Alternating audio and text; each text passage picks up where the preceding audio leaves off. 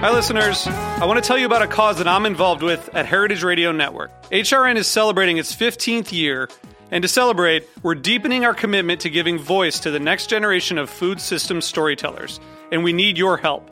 Our internship and fellowship programs help activate new possibilities for underrepresented and underestimated young people through experiential journalism, audio engineering, and production training. Through these unique programs, HRN helps food equity stewards build essential workforce readiness skills that expand their potential and foster economic mobility. Please consider supporting these critical programs. And with a minimum donation, you can be entered to win a dinner for two at an amazing restaurant in one of eight cities and tickets to a concert at a great venue in one of those cities. We have incredible partners across the country who have donated, as they also share our passion for helping to educate the next generation of food systems storytellers. Check out heritageradionetwork.org slash 15 to donate and enter to win today. That's heritageradionetwork.org slash 15 to donate and enter to win today. And make sure you donate before March 31st. Thank you. Welcome to Wheels Off, a show about the messy reality of the creative life. I'm Rhett Miller. That's when it got wheels off. We started up and we ain't gonna stop. Oh, said I like you, like it or not. That's when it got wheels off. Howdy, y'all. Welcome to Wheels Off. This is a bit of a different kind of episode because we are all in our homes doing our best to stop the spread of the coronavirus. And I am in my office in New York's Hudson Valley, and you are in your home, hopefully. Um, I'm lucky because I get to work with a couple of fantastic producers on the show. Kirsten Cluthy and Nick Ruffini have been helping me for a year and a half to produce Wheels Off, and they're both really great. And Nick um, hosts a couple of podcasts of his own, and he has agreed to be the interviewer on this episode of Wheels Off, and I will be submitted to the Wheels Off treatment and be the guest on this episode. I hope none of you think that this is too narcissistic or too navel gazing. This is an invention born, as so many of them are, out of necessity.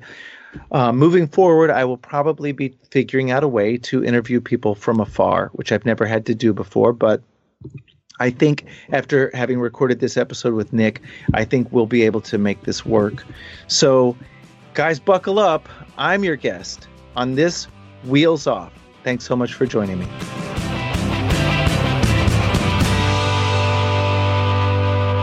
Hey everybody, welcome to Wheels Off. This is Nick Ruffini and I produce this podcast in partnership with Rhett.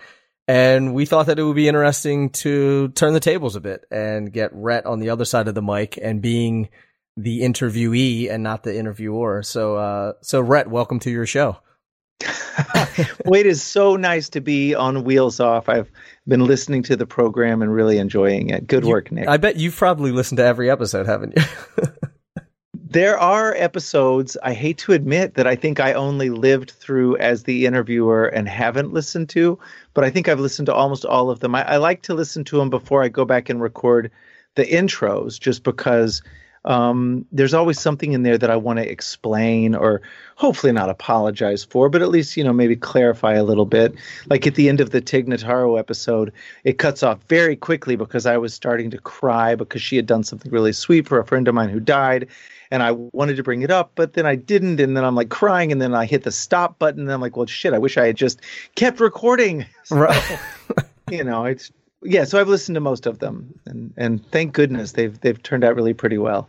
Yeah, I think they, uh, yeah, they've all been great. And, and it's interesting. There's always, uh, like there always tends to be like these themes that, that run through them, but there's always the one thing that's always the same is like these great, amazing stories that come out of it or, or great advice. And while you're listening to it, there's all these little nuggets of wisdom in there that you can pull out and, and use for yourself, which I'm sure everyone appreciates. So, um, so let's, I want to set the stage a little bit. So you are, you're at your home in New York and we're all sort of sitting, uh, you know, sitting in quarantine and, and trying to stay productive, right?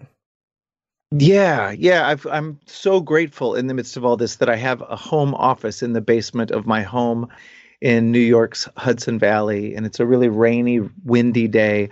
Um, the the last week, I've had my in-laws have moved in because we had a death in the family, and um, my my wife's little sister passed away unexpectedly, and so my in-laws moved from North Carolina to New York and have moved in with us until they take possession of an apartment, which fortunately we have selected and applied for and gotten accepted to, and they will not be living with me forever. As much as I love them, the house becomes very small very fast. Sure, sure. So obviously you're not touring right now. Uh, no one is touring, unfortunately. Uh, so what project are you working on right now uh, that that uh, you're really excited about, and how does that light you up? Well, um, I'm so glad that we're doing this right now because I was afraid that Wheels Off wasn't going to be able to continue because so much of what I love about Wheels Off is sitting down like on Tig Notaro's bedroom floor or on Rachel Yamagata's front porch. You know, I love being able to be in front of another person, next to another person, you know, within touching distance of some other human being in, in a space that's meaningful to them. And so I thought that Wheels Off might be a uh, casualty of our current situation.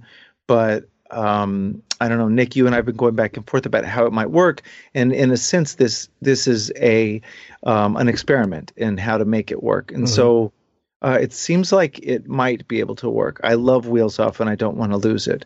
That said, I've got a list of projects that I'm um, trying to keep myself occupied with. Um, the biggest sort of ongoing one is to try and write a piece of long form fiction, um, which this seemed like the perfect chance to, you know, no excuses. Uh, go down to my office every day, and I'm working on the outline. Um, I haven't completely gone back to the drawing board on this uh, novel that I had been working on the last couple of years. I'm using big pieces of it, but turning it into something slightly different. Anyway, that's like a long, ongoing piece. Um, in the meantime, the 97s are mixing our new record. So every single day, I'm getting mixes, um, which we would be doing from afar anyway. So this is in kind of perfect timing. We we wrapped the day the uh, stay at home orders took effect in New York. I flew home from Nashville, and we had just wrapped on our record. So Vance Powell in Nashville right now is mixing the album and he's sending or he's not even sending his mixes it's a program he's got now where he sends us a link and we're listening to his desktop at his mixing studio. So we're live. So oh, that's whenever, cool. It's crazy. So whenever he like solos up a vocal, everything else goes away, and I'm listening to what he's doing as he's doing it in real time, and it's so cool. So we just are now finally just doing the B sides. I think there will be one recall on a song that my guitar player had questions about the mix of, and you know he's ornery, so of course it would be him. so yeah, so we're wrapping up the 97s album and then figuring out like the thing that I'm really actively working on right now is sequencing. Like I love sequencing. Um, I have a strong feeling of what should be the first song and the last song, and then figuring out in between those how you get from track one to track 12. That's like this jigsaw puzzle that I've been doing since I was, you know, whatever, 16 years old. There's definitely some art and science to that too, right? Yeah, and it's tricky. And boy, I have heard crazy theories about the best way to sequence. Like there are, boy, I this this peer of mine a couple of years ago gave me this whole formula that he said was a secret that I was never allowed to share with anyone because he'd gotten it from uh, Don Was, who got it from Paul Simon, and it's like this secret shared among. And and I'm like, okay, but it it involves it involves what key are the songs in on the album? What are the Got what's the key? And so i went i did just to check that theory. I went back and figured out that on this old 97s record every song is either in g or d. And i'm like well well okay. that's out the window. This is track one. This is also track one. This is yeah. track one as well there's going to be seven songs on the record, but there's only there's only two uh, track titles, track or you know track numbers, track one and track two. um, the I, the other thing I'm guessing that you've had to figure out during all this, but but you've I think you've been doing it really well is all the staged stuff that you're doing. So you're doing these live concerts, and you went. I feel like you went from zero to a hundred overnight because you were saying, okay, I'm going to try this and I'm going to, you know, I'll try to figure this out. Now you're like, okay, Monday is Eastern time zone. You know, Wednesday is West Coast time zone. Fridays are, we're doing it in Europe and all these things. I was like, okay, he jumped in, he jumped in, uh, all in on that. But tell me what that experience has been like learning, learning that whole process. I can't believe I left that out. Really, that's like the most time consuming, and uh, in a lot of ways, that's the reason I'm not doing as much on um, the the fiction writing as I should be. Like I've been sitting here for the last two hours relearning songs from my album from 2002, The Instigator, because tonight, as we record this, is Monday Memories, where I play an album in full. Um, and then at the end, I'll play maybe a you know uh, one to three b-side outtake type songs. So yeah when uh, i flew home from nashville on the 12th and f- figured out really quickly like this was going to be a long thing. And um and you know immediately got the call that all of my solo gigs were canceled. And um for march and april and now it's gone into may and june and and you know the foreseeable future. And so the terror that I felt at the idea that I wasn't going to be able to provide for my family was enormous. And so I immediately started researching platforms. I don't do Facebook. I just can't do it. I've mm, never I'm saying something about it. Yeah. Um, I get Instagram Live. I've watched a lot of Jeff Tweedy doing Instagram Live, and I think that there's a it's pretty cool because I actually like Instagram. I know it's owned by Facebook, so, but um, the interface itself it seems really easy and cool. Um, but I landed on this one called Stage It. I like it because, um, like you and I, Nick, we had discussed Nugs, and I thought that actually seemed like a really cool platform. The difference between Stage It and Nugs was that Stage It happens in real time and is not archived. And I like that because, in a way, what I like about the real shows is that they're an experience that mm-hmm. has an eph- ephemeral quality in that they happen and then they go away. And so I really like that about Stage It. I like that it, it happens and then it's over. And if you missed it, then, you know, come to the next one. But while it's happening, there's a chat that happens live on the thing. And then a lot of people are, you know, using their other social media to communicate during the show and um, it's just like an experience that we are all in together in this moment. And so i've really enjoyed it. And it has ended up replacing my lost income which who knew that that was going to happen. And it's weird because i've kind of become in a lot of ways one of the faces of um, musicians who've transitioned to the online platform you know, I've Wall Street Journal and Hits Magazine and the da- New York Daily News have all written these articles about me as the face of online performance. And I never thought I would be the face of online anything. Like, what? This doesn't make sense to me, but here we are. That's awesome. That's awesome. What? So I guess it was two weeks ago or three weeks ago. My wife and I got uh, we bought a ticket for an online comedy show, right? And it was just people doing comedy uh, it, we'd gone to a show before and then we were on their mailing list and they said, Hey, even though, uh, we're in quarantine, we're still going to have the show because they have a show in a different location every Saturday, but they did it online. And I said, that has to be, I think it's even harder for a comedian because of Oof. how much you play off the, off the crowd and sitting in a room doing comedy. You've no idea what's landing, what's not, all that sort of stuff. But equally, I would say equally as hard is, is playing a show with no audience. I mean, you know, I've played tens of thousands of shows myself. Uh, maybe tens of thousands, maybe an exaggeration, but uh, I was thinking about that. I was like, that's a lot of shows. Um, but I'm thinking about performing without a crowd. And how is it for you? What is the what is the feeling that you're getting? Uh, you know, when you're finished a song, or like because I know that you draw off the audience as well. What's the feeling that you're getting during a during a internet show?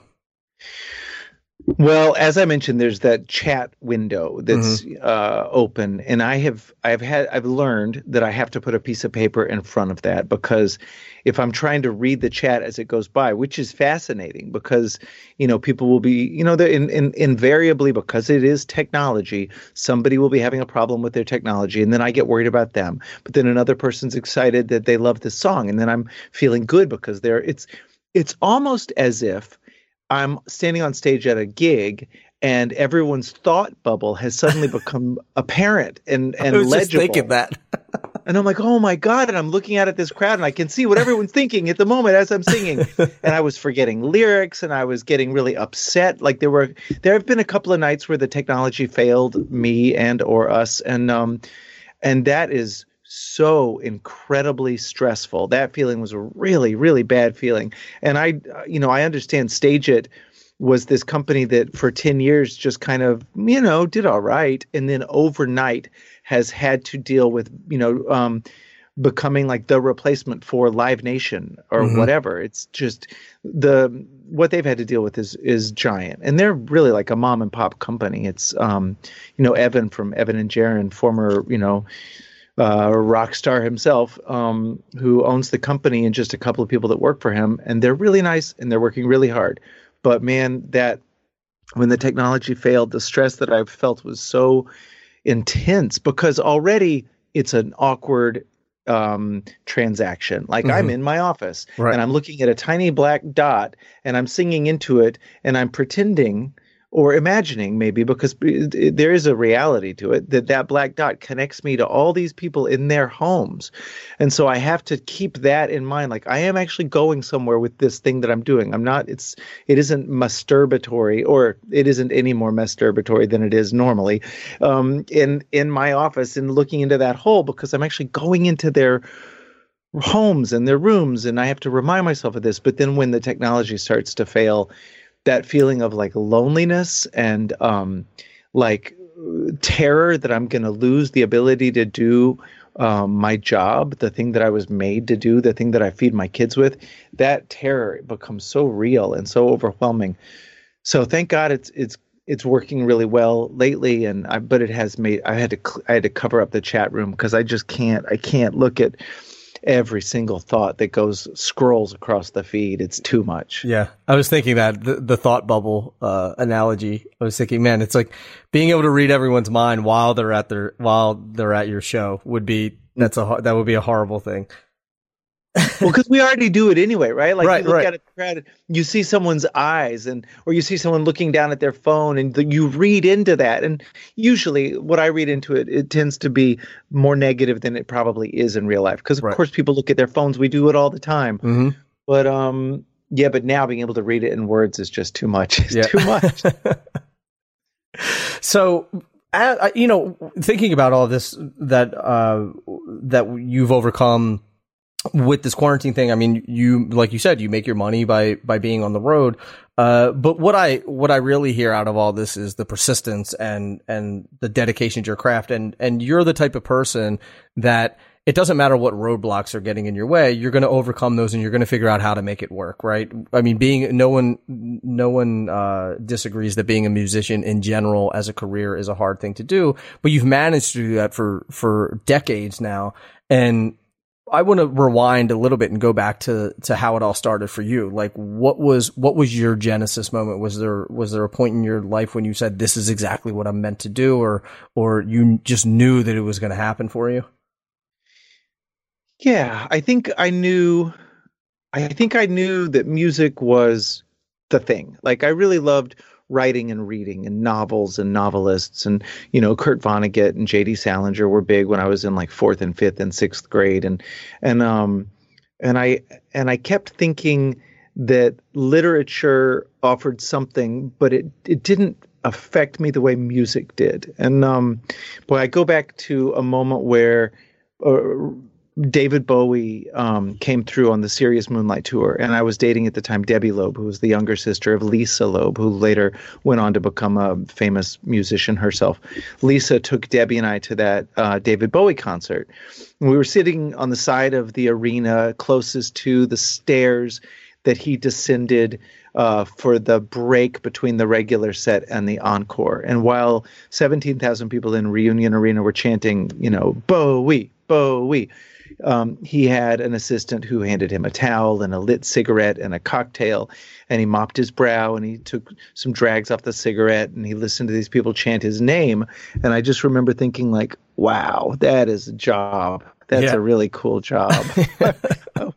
I want that job. And I think at the time, you know, as a 13 year old kid who had just really started um, playing guitar and writing songs in earnest, I think I saw a through line to the the the meager little thing that I was um, you know creating in my bedroom to this giant thing that he was doing. I saw like it's just a matter of degrees the difference between what I'm doing and what he's doing.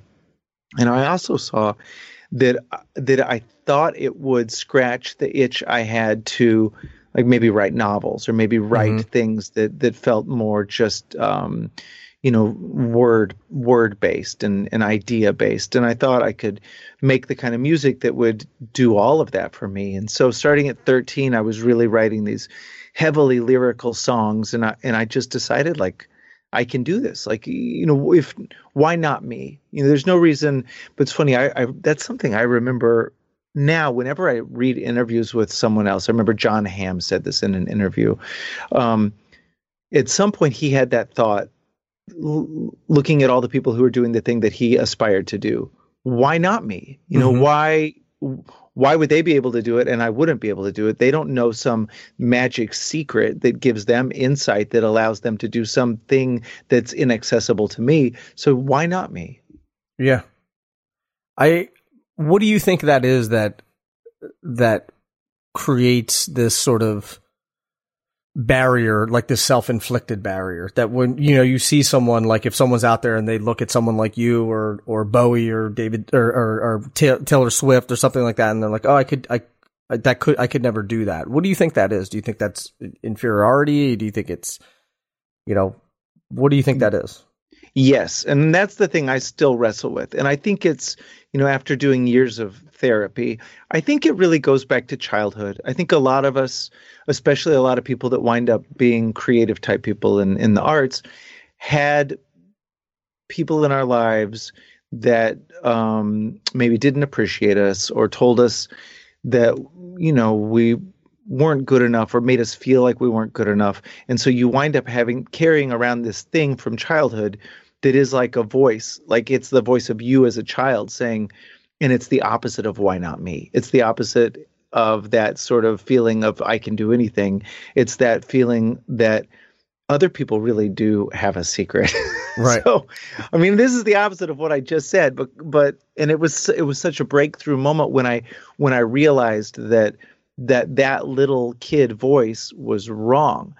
Um, but but I still deal with it all the time. I still deal with that feeling like you know you walk into a party and you think oh i don't deserve to be at this party look how cool all these people are and and it's always kind of been a battle in my brain against that you know like the music industry is this really cool party full of people god i remember going to a uh, an after party for a Grammys. I wasn't invited, much less nominated for the for a Grammy. But around maybe '99, I went to an after party, and Jeff Tweedy was there, and I knew him, and he was sweet.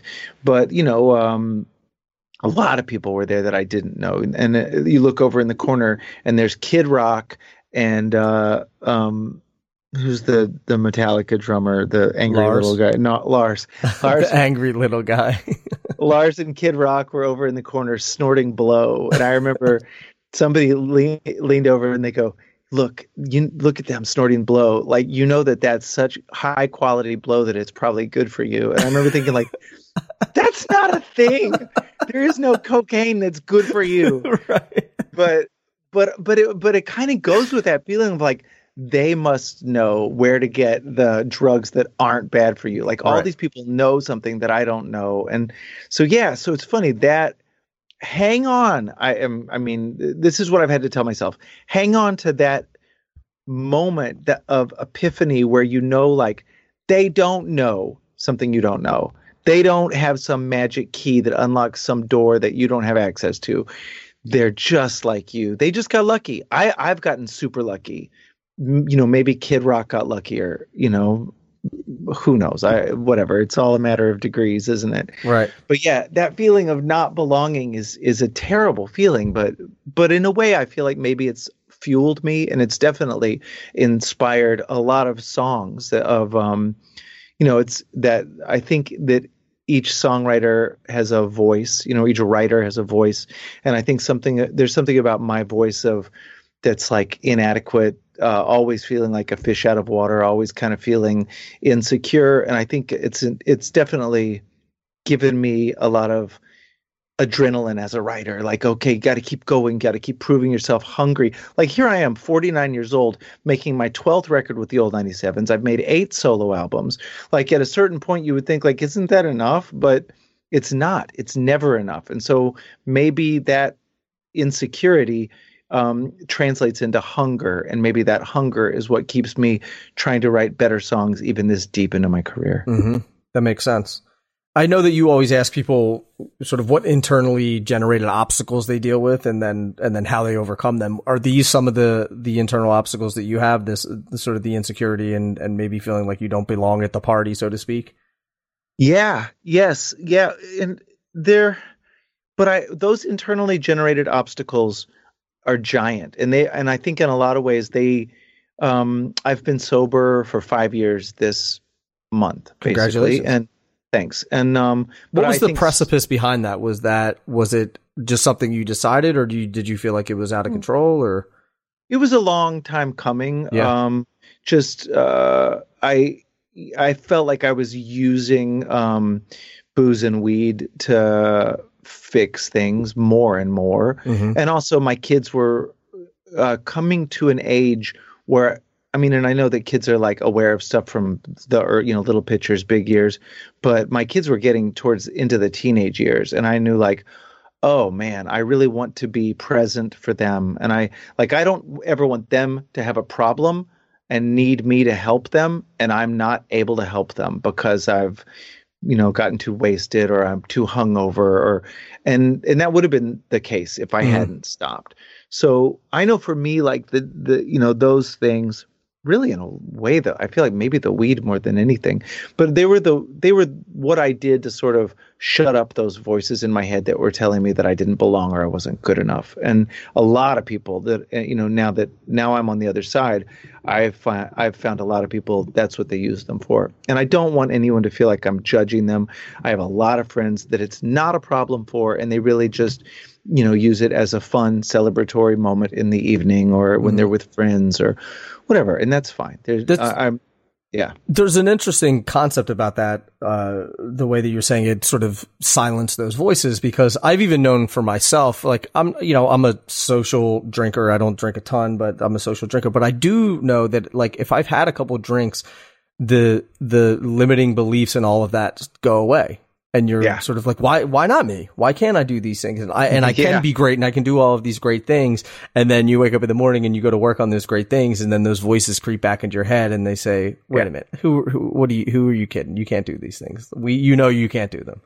Well, be- because you as a drummer and me as a singer or whatever, uh, it's a fundamentally insane transaction that we enter into every time we do our job because we're on a stage. We're the only one of three or four people facing that direction, and hundreds of thousands of people are facing the other direction, looking only at us. It's really weird, and it's Yeah. so easy to get caught in that loop of like, oh my god what if i let them down oh my god what if i don't deserve all of the, these people's attention oh my god what if i screw up and forget words or like for you i mean i i, I can't even I've been thrown behind the, the drum kit a few times on jams, which is so stupid. If you have me at one of your jams, don't put me behind the drum kit. But that feeling of like, if I stop, the whole thing falls apart. Yeah. Like the lead singer, if the lead singer walks off the stage, yeah, that's not going to be great. But the band could keep rocking until he comes back again. But if the drummer stops, everything just falls apart. Anyway, so this transaction that we enter into when we do our jobs is really weird. And so I, that's why I think it's so common for people in our profession to uh, you know, to use drugs or alcohol or whatever to Mhm. to silence those voices, to make it to forget how weird it is. It took me a long time to realize. God, I did not intend to talk about sobriety. To realize that um, when people talk about alcohol or whatever being a depressant, it's not that it makes you depressed. In fact, quite the opposite. It's that it depresses your feelings, like it tamps down any like extreme emotions and it just kind of chills all those out so that you can be like, whoa, everything's great. You know, like all the things that you maybe should actually deal with through therapy or through like self awareness, those Right. things, they just get shoved down they get depressed like like a plunger going and then so they're down now and we can just have fun so Right.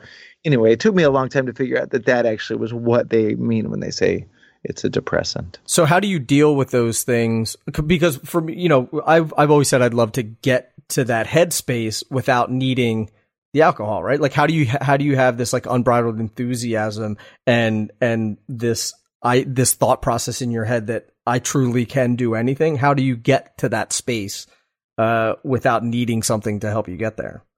Boy, that's that is the million dollar question, right? And so it takes a long time. Like once you it's you know it's like you, you hear about people who are on a certain antidepressant and then uh, like it stops working or whatever and and when you when you have to figure out it's like rejiggering your emotional uh, chemistry and so like for me when i got sober and i had to figure out like how to write songs yeah, I was super self conscious. Like, wait, wait, wait. So all this time, I've just been like making people listen to me scream about my feelings. This, this seems like a bit much, you know. so it took a while, but you have to really. Well, for me, the the main answer was therapy and like mm-hmm. really kind of addressing the things the that made me feel unhappy, that made me feel um, you know, like the sort of self hatred that that made me feel like I had to shut up the voices in my head. And so that, you know, I was lucky because I had a really great therapist, and um, and she and I worked together once a week for a long time, and and I'm I'm lucky now that I don't feel like I have to do that every week, but I still check in with her and check in with myself a lot. So it's it's just that. It's really you gotta kind of you know, don't be afraid to do the work to be a healthy person in your brain and in your heart. That sounds like great advice uh, that you know that you could give to yourself, which br- brings me to the next uh, the next point is that one of the, one of my favorite questions that you ask people, and I think it's such an amazing question, is if you were to meet a 21 year old version of yourself working in today's world, what advice would you give them? So, Rhett, what advice would you give 21 year old you? Golly. Um, I, I love the answers that I get to this question, and I feel like it's kind of one of my favorite moments. Um, you know, like Rob Thomas telling himself not to smoke. Um, I I would also tell myself not to smoke. What did Fred, Armisen said? Brush your teeth. Did he? yes, brush your teeth. Um, my problem, my biggest problem back then was that I was always so impatient. Um, you know what? I say that now, and and uh, and I realize that I also had a problem that I wasn't addressing, which was that I didn't like myself very much. So, really, all that work I just talked about doing, it probably would have been great for me to do that work at 21 instead of at 45 or whatever. Mm-hmm. Um, so I guess my main things would be just slow down. Don't feel so impatient. You've got a long life ahead of you. They're not going to kick you out of the mu- music industry when you're 25. Calm down. Take a deep breath. Make sure that the things you do are as good as they can be because you know it's not as as much of a rush as you think it is.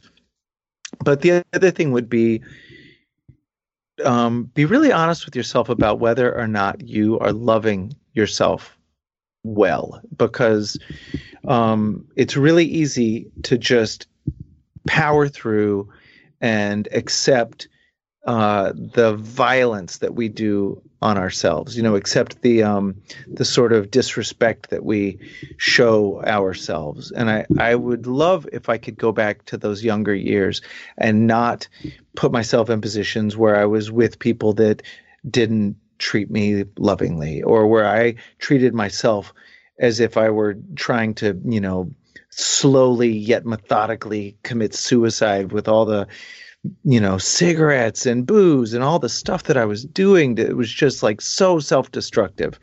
And it's easy to idealize that and it's easy to think that that's just part of being young and maybe it is. And God knows I wrote enough songs about um, those years and how much fun they were. And in a way, they really were fun. But I wonder if they would have been more fun if I had loved myself better and um, respected myself more. I think that's great advice. So I publicly I feel like I should tell you this because as as someone on the outside, you know, you're you're uh, you're putting this podcast out there, but we've been working on this together for, for quite some time now. And I know that the audience loves it and I myself love it as well. Uh, but I should publicly tell you that one, it's been a pleasure working with you, but also, uh, hearing this story and, and hearing how you've, you've made these, you know, made these adjustments, put the work in to, to make these changes. Uh, I applaud you for that. So I think that you should be publicly congratulated for that because I know that that is extremely hard to do. And, uh, and, you know, I, am just, I'm, I'm really, really proud of you and, and really fortunate to have been working on this project with you for so long. Man, thank you so much, Nick. And you've done a great job. I hope people don't think it's narcissistic that we did it like this, but man, I've really enjoyed getting to talk about these things, and you're a great interviewer. Well, thank you, man. All right. Thank you so much for listening to Wheels Off. Please be sure to rate and review the show on iTunes. That helps us appear higher in the search results and lets other folks know that it's a cool podcast to listen to. Also, as the kids say, don't forget to subscribe on iTunes, Stitcher, Google Play, or anywhere else that you listen to shows like this so that you never miss an episode. This has been Wheels Off, and I'm Rhett Miller, encouraging you to create every day. Thanks, y'all.